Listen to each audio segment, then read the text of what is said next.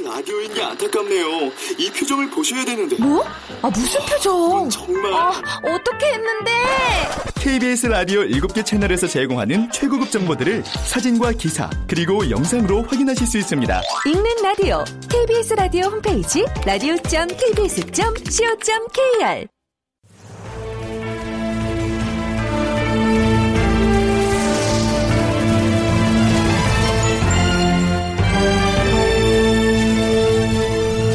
다큐멘터리 역사를 찾아서.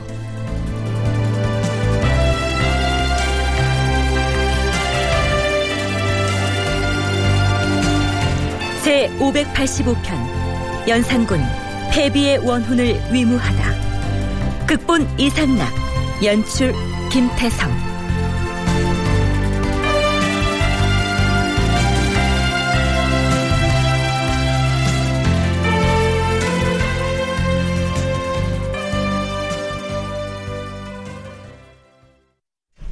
여러분 안녕하십니까?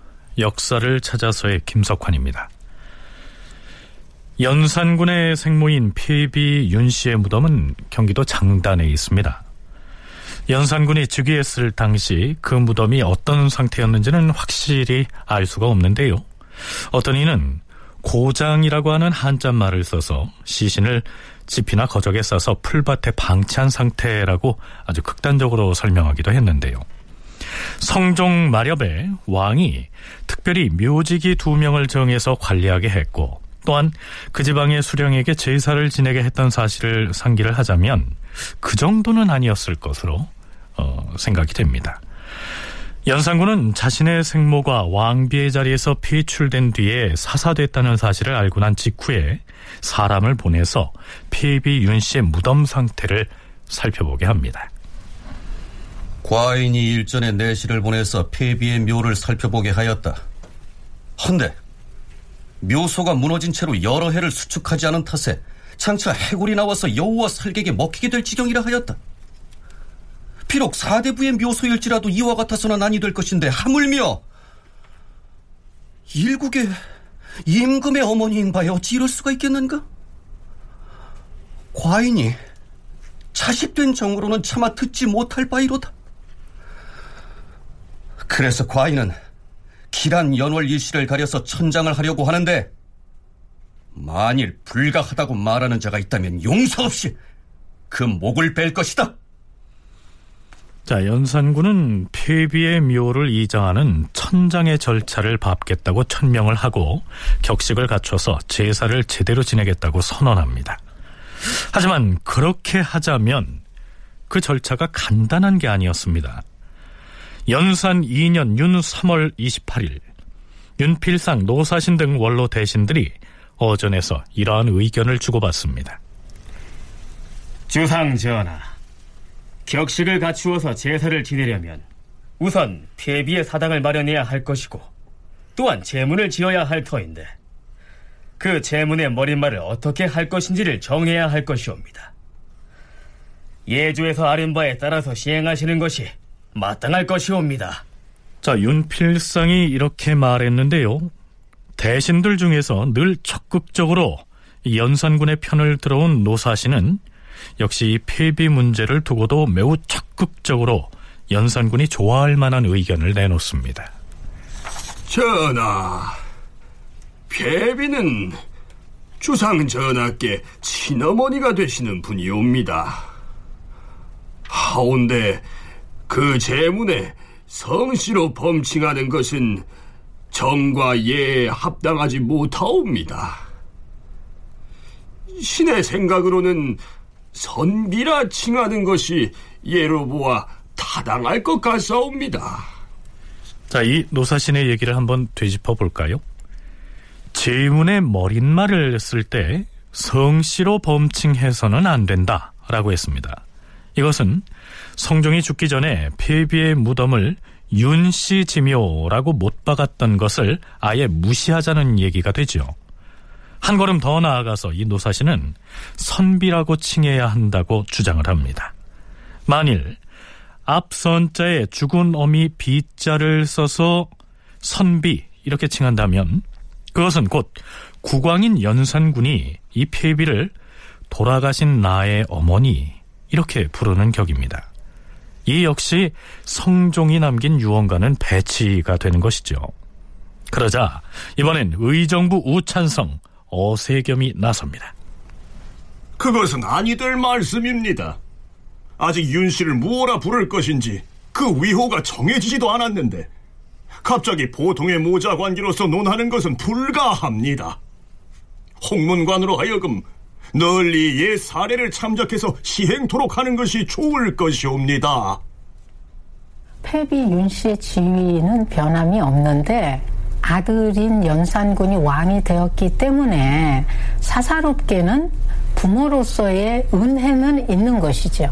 그래서 아비의 후가 된 자, 아비의 뒤를 이은 자는 쫓겨난 어머니를 위해서 복을 입은 일이 없고 마음으로만 심상만 하는 것이 예였는데 그 복을 입지 않는 그 이유는 집에 두 어른이 있을 수 없다는 의, 의 때문이며 그 심상만 한다는 것은 천친의 은혜, 부모로서의 끊을 수 없는 은혜 때문인데요. 이에 따라 연산군은 폐비 윤 씨를 어머니로 섬길 수는 없지만 폐비 윤 씨가 천친으로서 부모의 은혜가 있으니까 의를 지키면서도 사은을 다하는 것. 자, 경희대학교 한춘순 교수의 얘기를 들어봤는데요. 조선 건국 이래 이러한 사례는 연산군 때에 처음 당한 일이지만 후대로 가게 되면 비슷한 상황이 발생하게 됩니다. 대표적인 경우가 바로 사도세자와 정조의 경우가 되겠죠.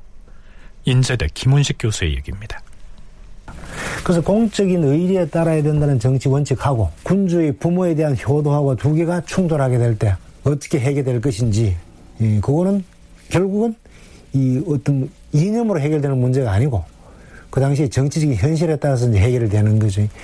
음, 가장 대표적인 게 돌아가신 아버지에 대한 효를 실천하기 위해서 할아버지의 유교를 어겼던 정조 그런 사람은 굉장히 칭송을 받지 않습니까? 그리고 그 아버지에 대한 추승을 통해서 자기의 왕권을 확립해가는 그런 뛰어난 정치적인 과 같은 그 모습을 보였다고 평가를 받습니다. 연산군도 마찬가지죠. 자기 어머니를 추승하지 않았으면은 연산군도 오히려 엄청 비난을 받아. 추승을 하되 어떻게 하느냐가. 어머니가 죄를 짓고 폐서인이 돼서 죽음을 맞이했는데 그 아들이 뒷날 임금의 자리에 올랐다면 그가 연산군이 아니라고 해도 추승 사업을 시행하는 것이야 당연한 일이겠지요. 그런데 이 추승을 하되 어떻게 하느냐가 문제가 됐던 것입니다.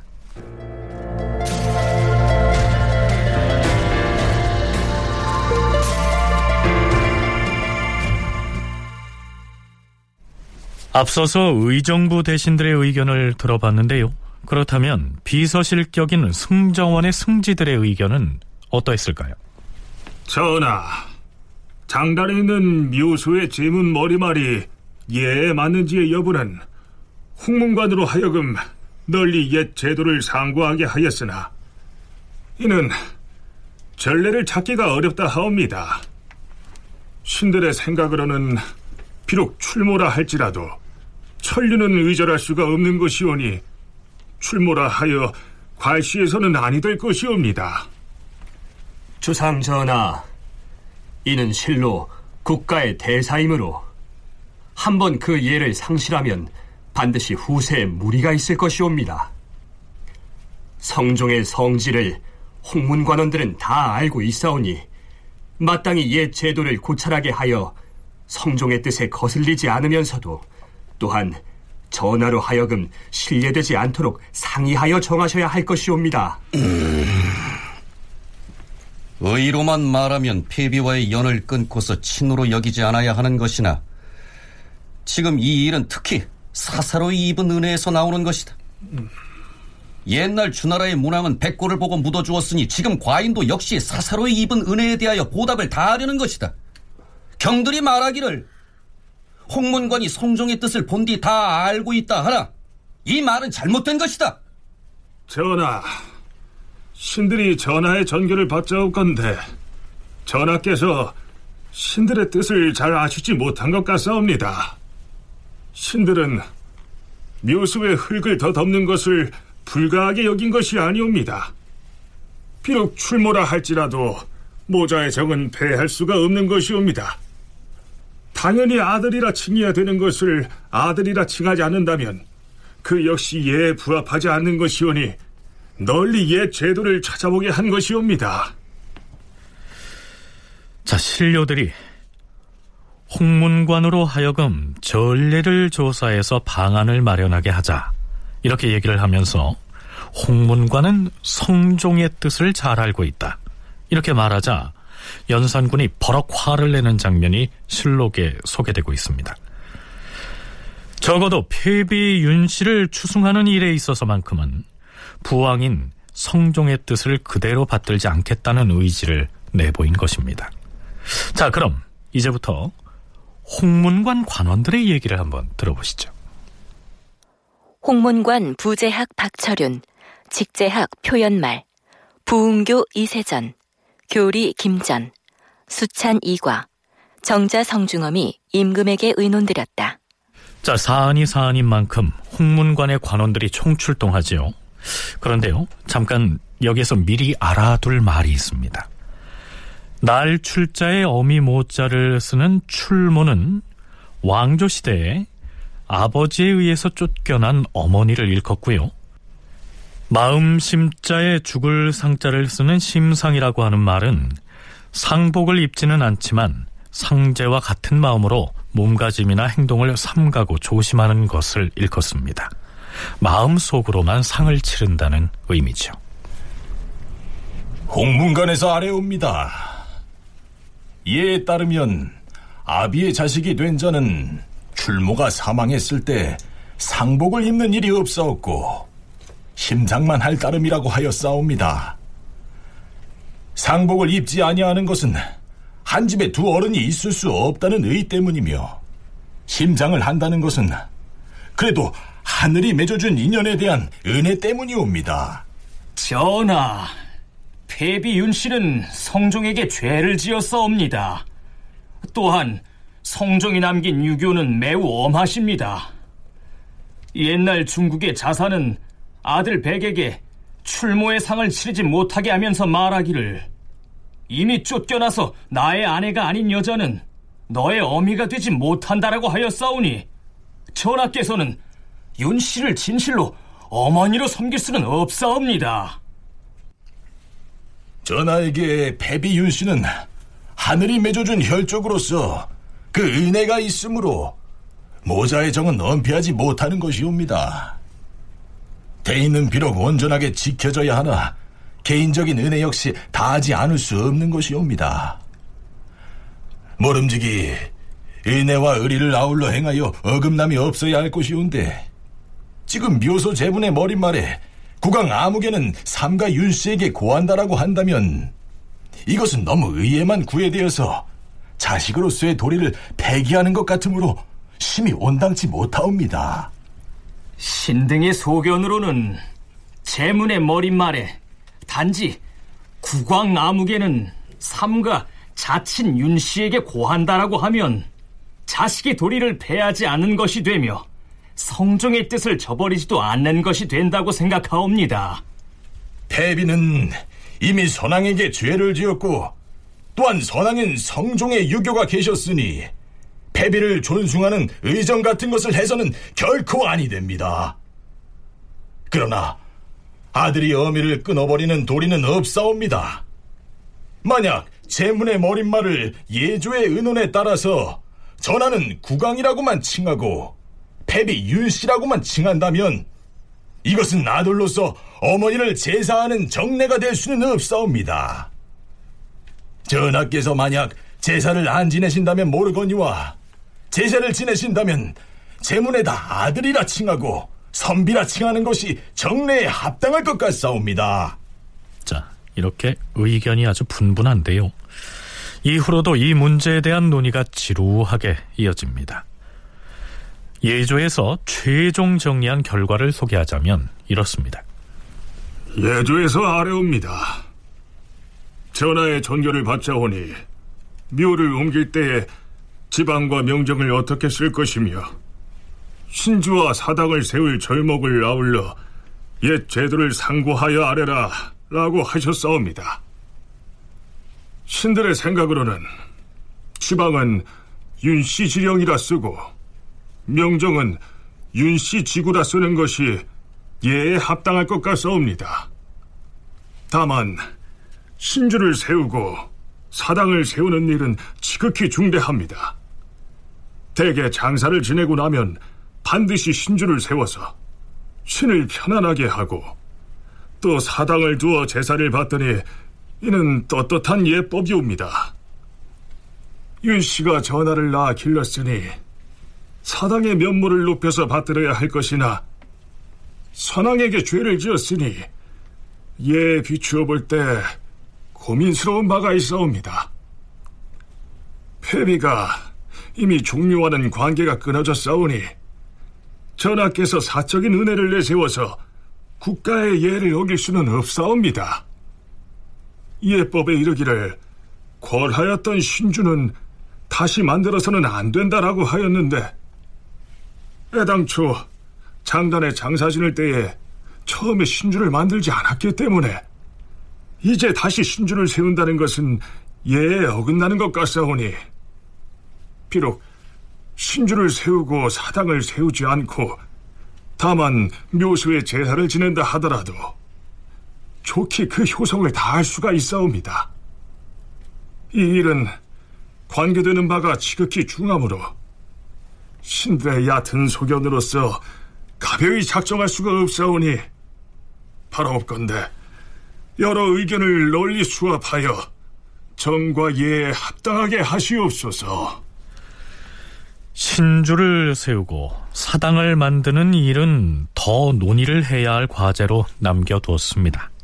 일단은 제사를 지낼 때 쓰는 지방을 윤씨 지령이라고 하고 대개는 붉은 천에 흰 글씨로 쓰는 명정에는 윤씨 지구라고 하기로 정했으니까요.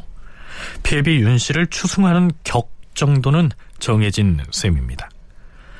그렇다면 이 폐비 윤씨는 이전에 견주어서 그 위상이 어떻게 달라졌을까요?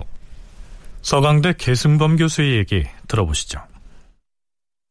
일반 양반 사대 부집에서 부인을 부를 때 부르는 게 무슨 시입니다. 지금 요 상태가 상당히 재미있고 중요한데 요걸 보면은 현재 왕비에서 폐위되어서 서인으로 강등돼 있다. 라고 하는 그 지위는 그들을 유지해주고 있는 거예요. 만약에 지금 왕비로 복권시켰다. 그럼 이렇게 안 쓰죠. 정식 그 시호가 있으니까 무슨 왕후, 뭐, 뭐, 후, 뭐, 비 이렇게 쓰겠죠. 이렇게 쓴다는 것은 일반 서인, 그렇다고 무슨 뭐 완전히 무슨 뭐 상민들은 아니고 일반 양반 사대부가에 있지만 벼슬이 없고 관직과 무관한 그런 사람들의 만큼 대우를 해준다고 볼 수 있죠. 그러니까 비록 죄인으로 죽었지만 그 아들이 보위를 이어서 국왕이 된 다음에 자기 어머니를 좀 더 편안하게 모시고 효도하겠다라고 할 때 할 수 있는 대관하고 충돌하지 않고 타협할 수 있는 적절한 지금 그 상황인 것 같아요.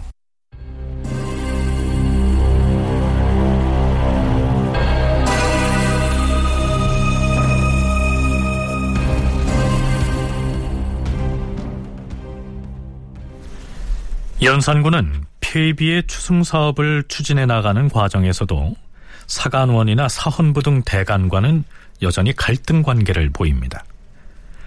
사간원 정은 권균이 임금에게 올린 상언이 발단이 되죠. 사간원 정원 권균이 임금에게 말하기를 성종의 국상기관인 관계로 폐비의 묘를 옮기는 일을 내년에 하기로 하였으니 그렇다면 그 당상과 낭청을 정하는 일도 3년상이 끝난 뒤에 하여도 늦지 않을 것입니다. 라고 하였다. 어차피 성종의 3년상이 끝난 뒤에 폐비윤 씨의 묘를 옮기기로 했으니까 그 일을 맡을 관리의 임명도 미리 할 필요 없이 그때 가서 하는 게 좋겠다. 이런 의견이죠. 그런데요. 연산군은 이 말에 분통을 터뜨립니다. 사람이라면 누구에게나 모자의 정이 있을 것 아닌가? 묘를 옮기는 일을 명년에 한다 하더라도 미리 일을 준비하지 않을 수 없는데 권규는 너무 이르다고 말하니 그렇게 말한 데는 반드시 저희가 있을 것이다. 사관원, 정원, 권균을 잡아다 문초를 하는 것이 옳을 것이다. 그러자 역시 사관원의 정원인 이자견이 나섭니다.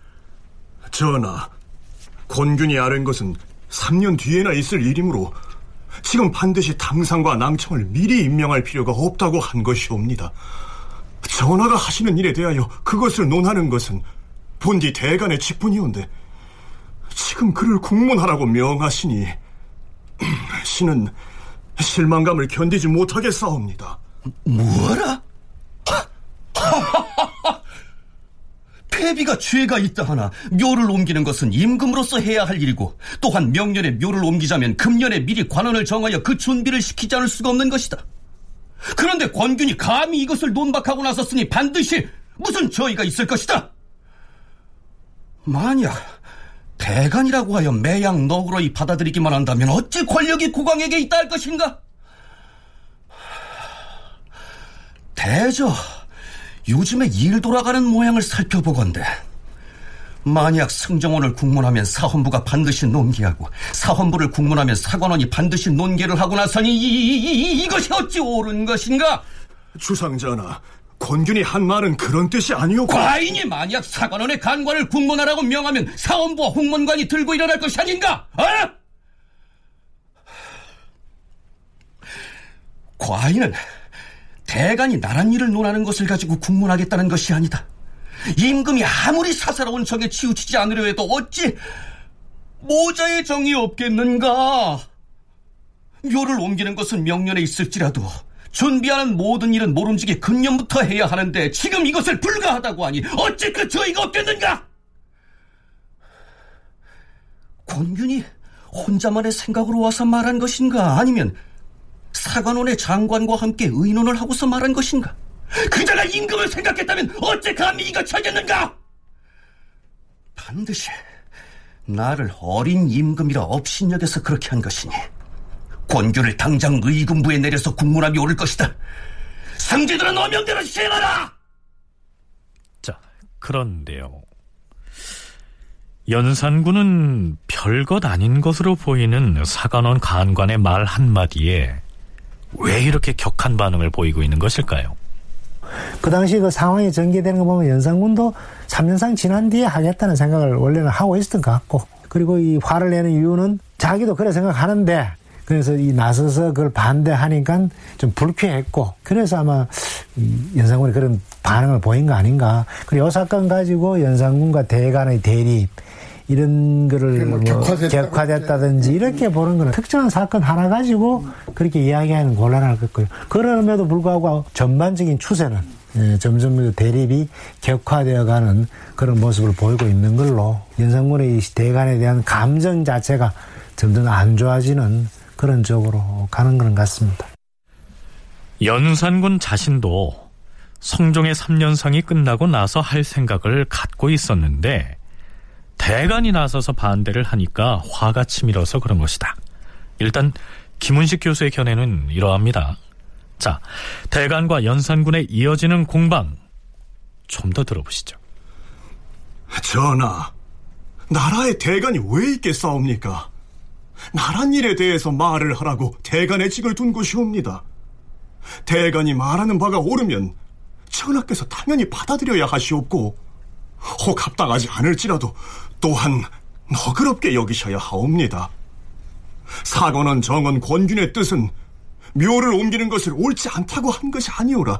옮길 기일이 아직 멀었는데 당상과 낭청을 미리 정하는 것은 너무 이른 듯하다는 취지로 아는 것이오니 그 말이 만약 전하의 뜻에 합당하지 않으면 다만 받아들이지 않으면 될 뿐이온데 그 일을 논하였다 하여 오게 잡아 가둔다면 사람들이 장차 입을 다물 것이고 그리 되면 언로가 막힐 것이니 전하의 다스림에 손상이 있을까 저대옵니다.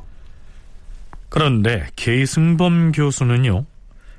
연산군이 묘지 이전을 담당할 관리를 미리 임명한 것을 굳이 비판하고 나설 필요가 없는 일인데도 문제 삼고 나선 데에는 연산군의 말 맞다나 일정 부분 저희가 있었을지도 모른다고 말합니다. 이 권기훈이 지금 하지 맙시다. 이거 하면 안 됩니다라고 할 때 그 논리 근거가 뭔가를 한번 볼 필요가 있어요. 자체를 완전히 부정한 게 아니고 왜냐하면 자체를 부정할 논리가 만만치가 않습니다. 그러니까 능으로 올리는 게 아닌 다음에는 무조건 반대할 논리가 만만치가 않은데 그러니까 궁색하죠. 지금 말고요. 3년 상이나 끝나고 봅시다. 그러니까 일단 현재 하는 거는 좀 불안하니까 맞고 싶은데 마땅한 논리가 없으니까 지금 선왕의 상중인데 상을 잘 지내는 게 급선무지 이거는 나중에도 괜찮습니다. 약간 좀, 좀 보류시키는 쪽으로 갔던 것 같아요. 그러니까 앞에서 보면은 그 대관들의 그 발언이 막 크고 당당하고 한데 여기서는 약간 뭐, 뭐냐면은 좀 궁색한 변명이 나온다고 볼 수가 있죠. 연산군이 하자는 대로 묵묵히 따라가게 되면 이 나중에는 폐비를 왕비로 복권시켜서 폐비의 묘지를 릉으로 격상하자고 할지도 모르니까 일단 담당 관리의 임명부터 맡고 보자 이런 계산을 했을 가능성도 있다는 것이 계승범 교수의 분석입니다.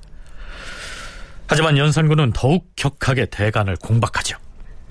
대간의 말도 들을만 해야 듣는 것이다. 반드시 임금이 다 받아들일 필요는 없는 것이다. 과인이 근자에 대간의 형세를 살펴보아 하니 들어줄 수 없는 일을 가지고도 줄기차게 논쟁을 하고 청한대로 되지 않으면 언로가 막힌다고 다시 간쟁을 한다. 내가 즉위한 지 겨우 1년인데 매양 언로가 막힌다고 말하고 있으니 이것이 옳은 일인가? 어? 사관원 정원 한 사람을 국문하는 일로 모든 사람들이 입을 다물게 될 것이라 하니 나는 대체 무슨 말인지 모르겠다. 대가는 신하가 아닌가?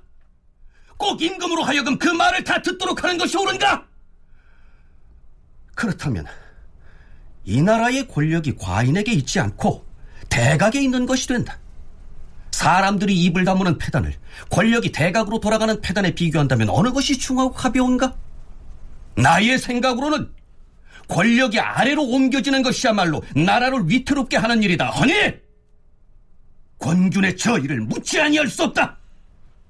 대간을 향한 연산군의 비난은 매우 노골적입니다. 한춘순 교수는 연산군의 이러한 반응을 일종의 자격지심 때문이라고 이야기합니다. 패비 윤 씨의 사건으로 자신의 권위가 훼손되었다라고 이미 그게 큰 자격지심으로 가지고 있지 않습니까? 드러내지는 않지만 그런데 윤 씨를 격상하는 전례 문제에 대한 반대에 민감하게 반응할 수밖에 없는 입장이에요. 그건 왜냐하면 어머니가 그렇게 됐기 때문에 이런 말을 이런 사람들이 이건 보통으로 생각하면 현실적으로는 굉장히 그 합리적인 얘기인데요. 화를 내는 거는 바로 패비윤 씨가 그렇게 자기 생모가 그렇게 죽었기 때문에 내 권위가 훼손됐고 그래서 내가 그거 하는 게 별 커다란 뭐 해가 되는 것도 아닌데 이렇게 그때 가서 정하자 이렇게 하는 것을 예, 자신을 무시하고 자신의 어머니에 대해서 무시하는 것으로 생각했기 때문에 민감하게 반응할 수밖에 없습니다. 이건. 그런데 여기에서 한 가지 유념해야 할 대목이 있습니다. 우리가 탐색하고 있는 이 지점은 연산군 즉위 초기이고요. 연산군이 사화를 일으켜서 신하들을 죽이는 등 폭정을 자행하는 것은 뒤시기의 일이지요. 하지만 우린 즉위 초기의 통치 행위를 해석하는 데 있어서 자꾸만 그가 나중에 보여준 폭군 연산의 시각으로만 읽으려고 하는 경향이 있다는 것입니다. 김은식 교수의 얘기 들어보시죠. 연산군 초기를 볼 때 제일 주의해야 될 게 이 뒤쪽 모습을 가지고 너무 앞쪽을 앞당겨서 애당하는 그런 쪽에 관련되는 사실들만 찾아가는 신하들이 상소를 하면서 우리 임금께서는 대관들의 말씀을 용납해 주시고 받아들여 주시고 사실 그렇게 떠드는데도 계속 참아주고 받아주는 그것만 해도 영명한 군주라는 칭호를 받을 수 있는 그런 상황이란 말입니다. 근데 그 상황은 안 보고 오히려 이 대관들이 계속 떠들면서 연산군이 불쾌한다는 그 측면에 초점을 두면서 연산군과 대관의 대립 갈등 그거를 너무 과도하게 강조하는 그런 거 아닌가 네, 그렇게 생각이 됩니다. 적어도 폐비의 묘를 옮기는 문제로 대간과 논쟁을 벌이는 즉위 초기의 연산군은 군주의 도에서 크게 일탈하지 않은 꽤 모범적인 군주였다. 이런 얘기입니다. 연산군에게 묘지 이전을 담당할 관리를 미리 임명하지 말 것을 추청했던 권규는 이후로도 계속 언관으로서 활동한 기록이 나오는 것으로 봐서 별다른 처벌을 받지는 않은 것으로 보입니다.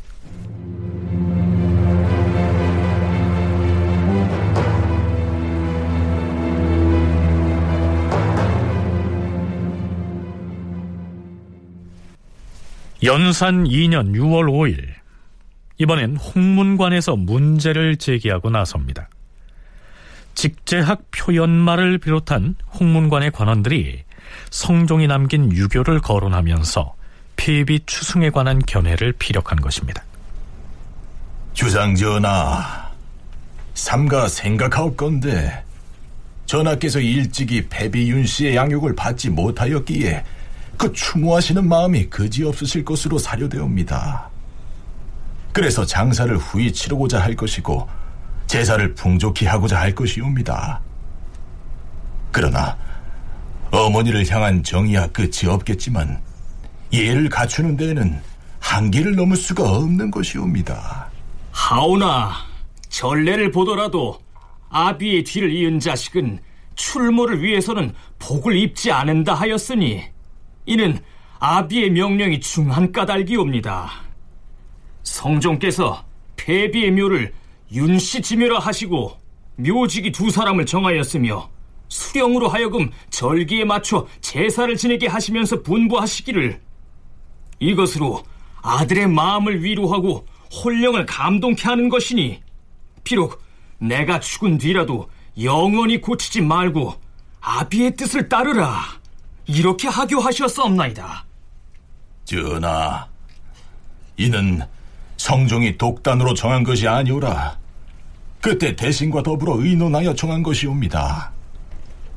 윤필상, 노사신, 정문영 등의 대신이 모두 당시의 의논에 참여한 자들이오니 만약 그들에게 한번 물어보시면 성종께서 작정하신 뜻을 알 수 있으실 것이온데 어찌 전하께서 성종의 뜻을 고치려고 하시옵니까?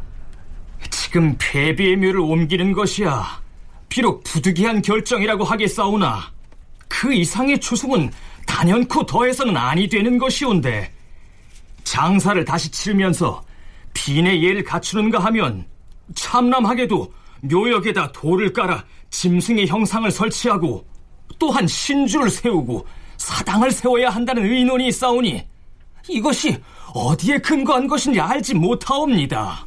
이렇게 주장하는 자들은 전하의 비위를 맞추려는 자들에 불과하옵니다. 전하에게 선왕의 유교를 어기도록 인도할 수는 없는 것이므로 신들은 의욕을 금치 못하게 싸웁니다. 원하옵건대 전하께서는 개인적인 정을 억누르시고 예를 따르셔서 한결같이 성종이 남긴 유교를 준수하셔야 할 것이옵니다.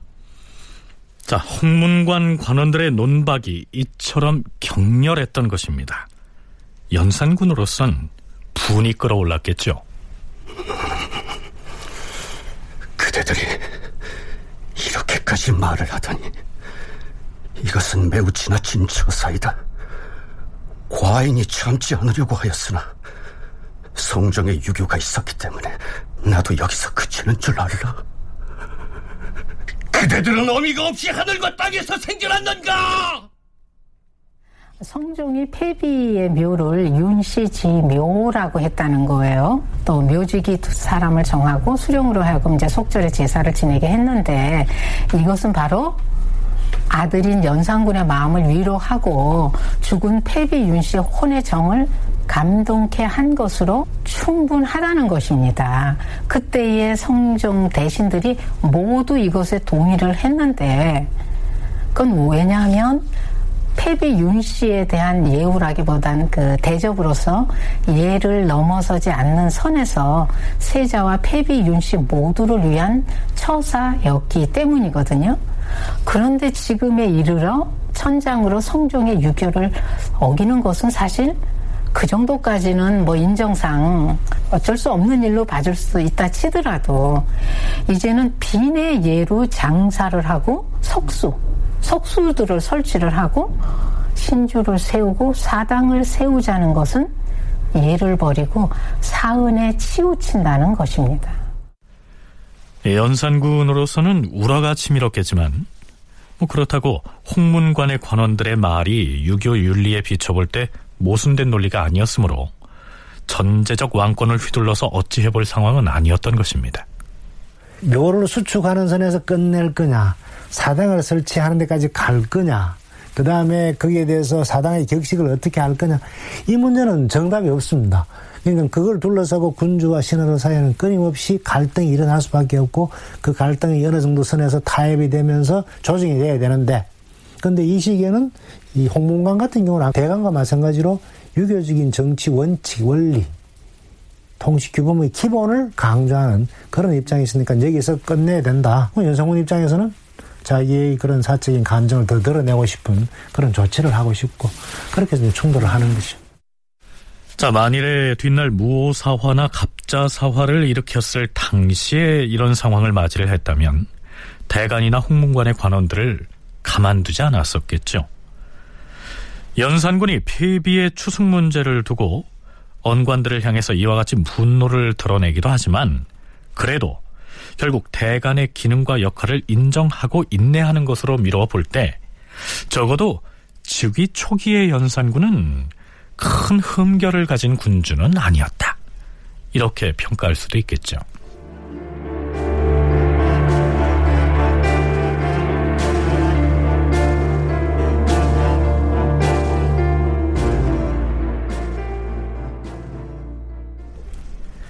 그렇다면 신주나 사당을 설치하는 문제를 가지고 삼사와 연산군이 이처럼 충돌하는 양상을 보였을 때 훈구 대신들은 어떤 입장을 취하고 있었을까요?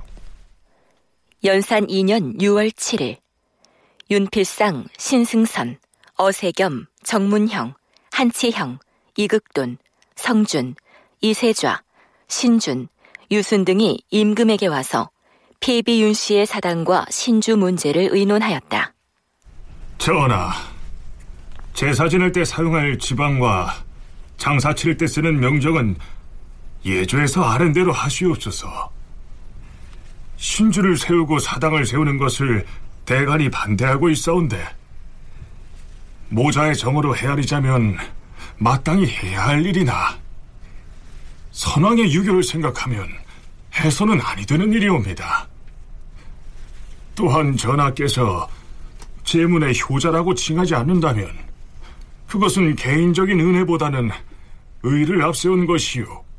신주를 세우고 사당을 세우는 것은 은혜가 의를 가리는 것이오니 은혜와 의리가 균형을 이루도록 해야 할 것이옵니다. 널리 여러 사람의 은혜를 채택하여 정하시옵소서. 그러니 과인이 여러 대신들의 의견을 듣고자 자리를 마련한 것이 아니요. 경들의 의견을 말해보시오. 피해비는 이미 종묘에는 들어갈 수 없기 때문에 예주에서 별도로 신주를 세우고 사당을 세우는 것은 떳떳한 전례이옵니다. 피해비가 비록 선왕에게 죄를 얻었다 하나 천류는 본디 끌을 이치가 없는 것이옵니다. 대저 성인이 예법을 만들 때 인정에 따라서 규정을 만든 것이며 만약 특수한 경우를 만나면 임시로 변통할 수 있는 것이 곧 예법이옵니다. 전하, 예로부터 어버이에 대하여 죽은 뒤에도 산 것처럼 섬기기 때문에 장사를 지낸 뒤에는 신주를 세워서 의지하게 하고 사당을 세워서 제사를 지내는 것이옵니다. 하운데 무덤만을 옮기고 따로 사당을 세우지 아니한다면 이는 신이 안거할 처소가 없는 셈이오니 어찌 정과 예가 합치된다 하겠사옵니까? 사당도 크고 작은 것이 있고 제사도 성대하고 박한 것이 있사오니 신들이 생각하기에는 사당을 따로 두색한 크기로 지어서 신이 편안히 머물 처소를 만들고 관원을 보내어서 때때로 제사를 지낸다면 정과 이치에 어긋나지 않을 것 같사옵니다. 주상전하, 물론 배비가 선왕에게 죄를 얻었으니 종묘와는 끊어져야 하옵니다.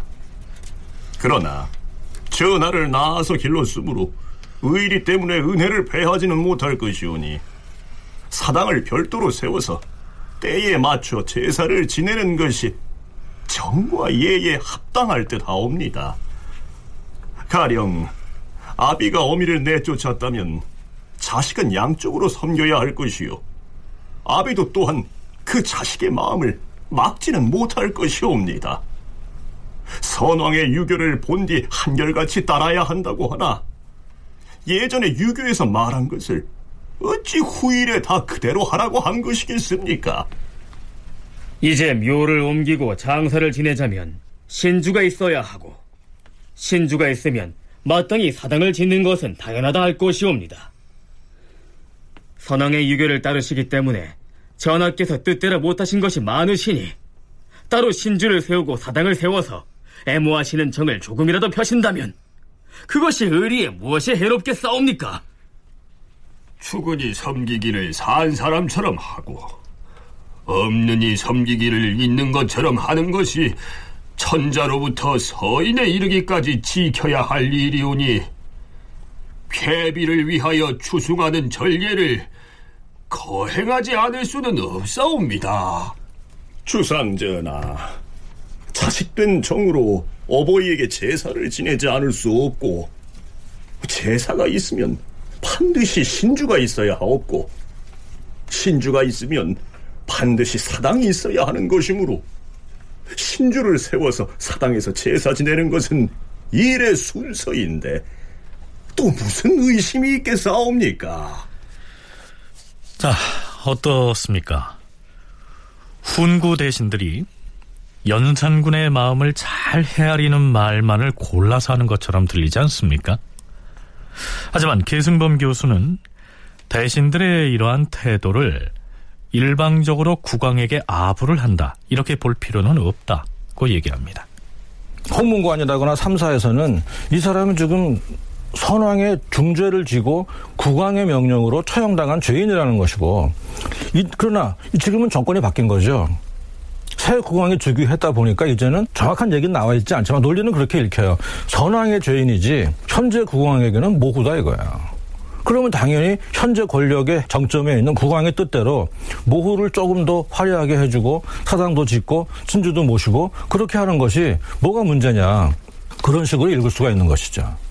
그러니까 논리적으로 보면 뭐 이걸 우리가 선악으로 들어가서 뭐 간신 아부 이렇게 할 게 아니고 쌍방간의 논리가 둘 다 일리가 있는 얘기라는 것이죠. 자, 대신들의 얘기를 다 듣고 난 연산군은 흡족해 하죠. 음, 경들의 말이 옳도다.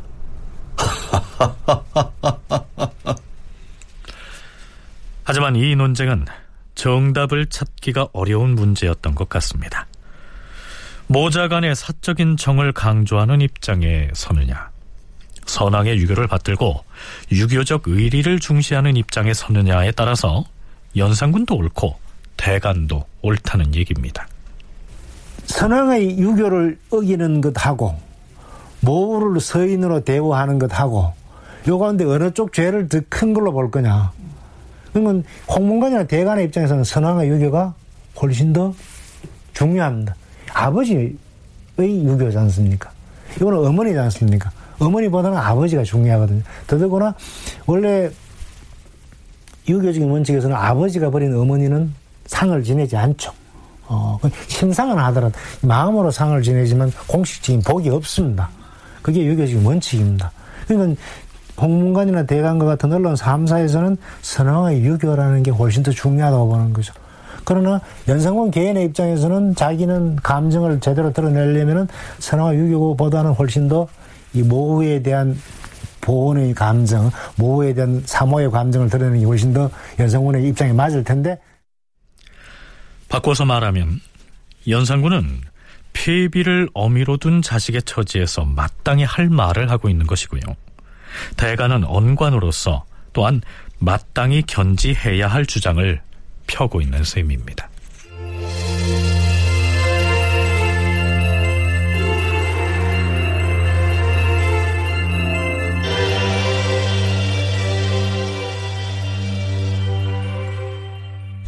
대신들 중에서 사당을 짓고 신주를 세워야 한다고 가장 앞서서 주창한 인물은 노사신이었습니다.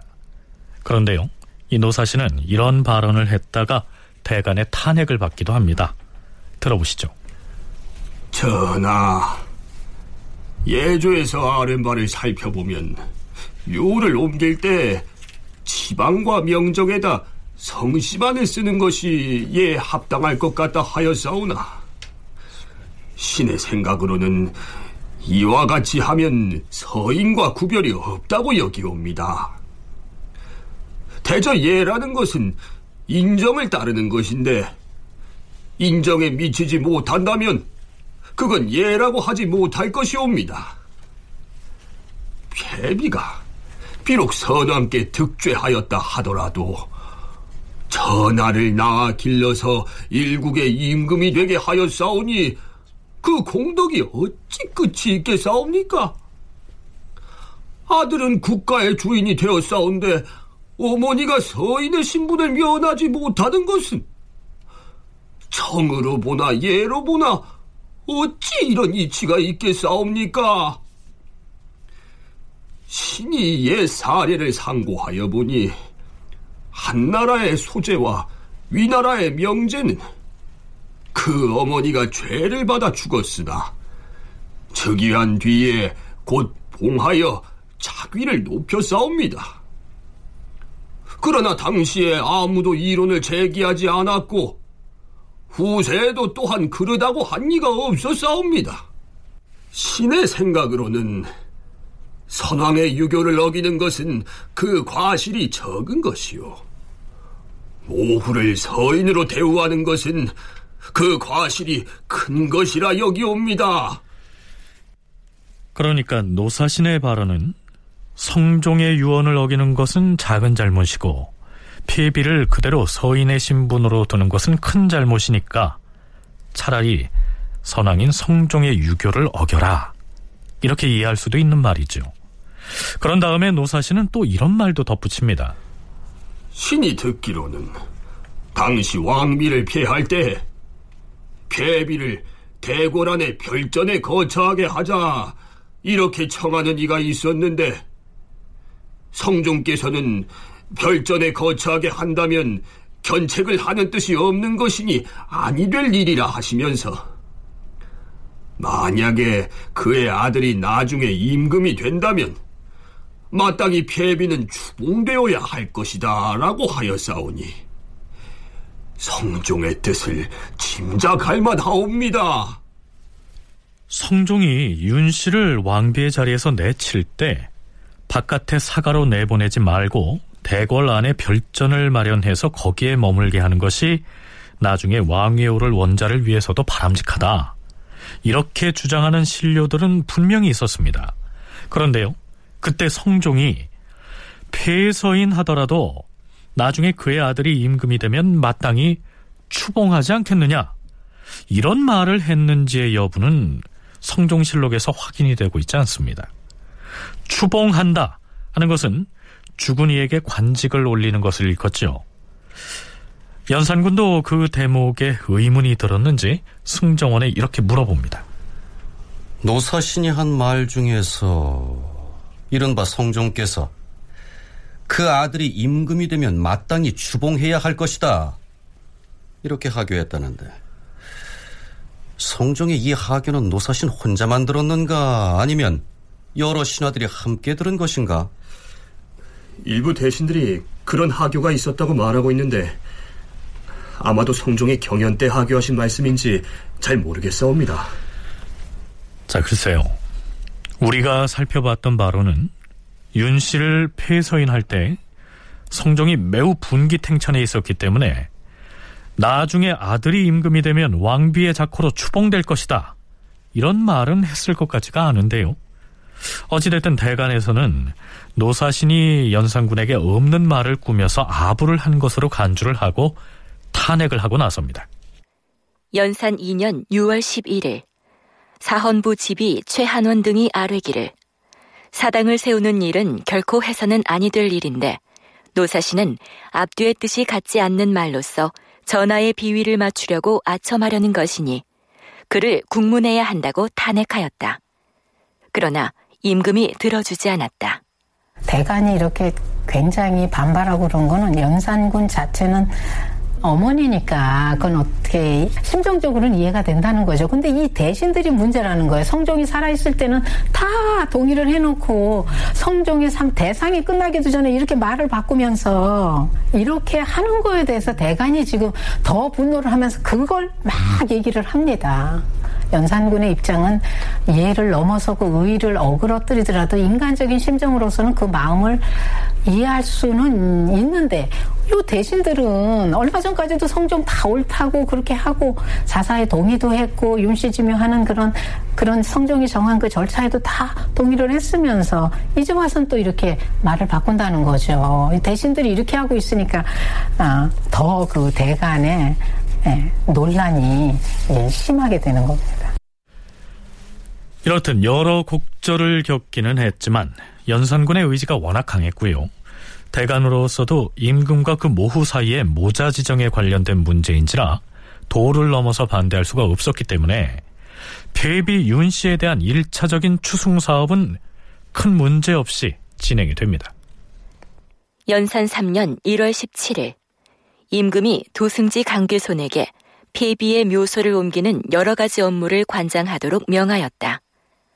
4월 9일 윤필상, 노사신, 정문형, 어세겸, 한치형, 이극돈, 박안성, 조숙기 등에게 명하여 윤씨 사당의 묘호를 의논하게 하니 사당의 이름은 효사라 하고 윤씨의 묘소는 회라고 하였다.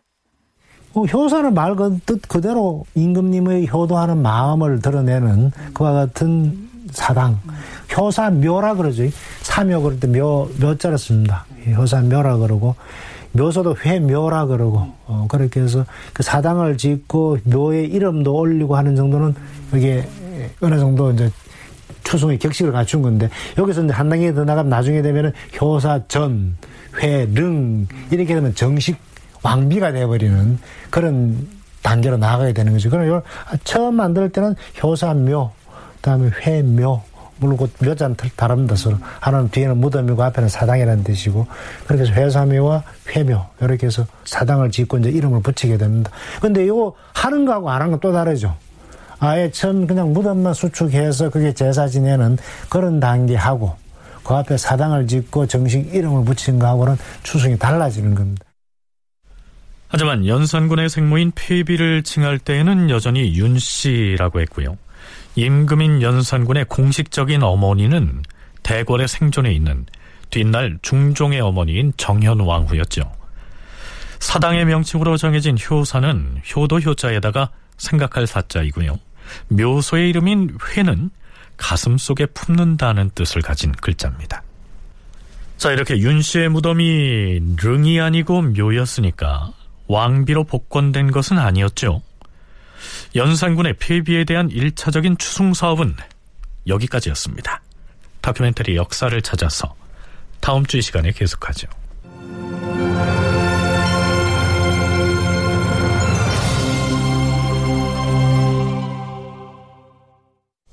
출연 이규석, 이정민, 이규창, 김진수, 장희문, 허성재, 석승훈 낭독 미나 해설 김석환. 음악 박복규. 효과 신연파 장찬희. 기술 이진세.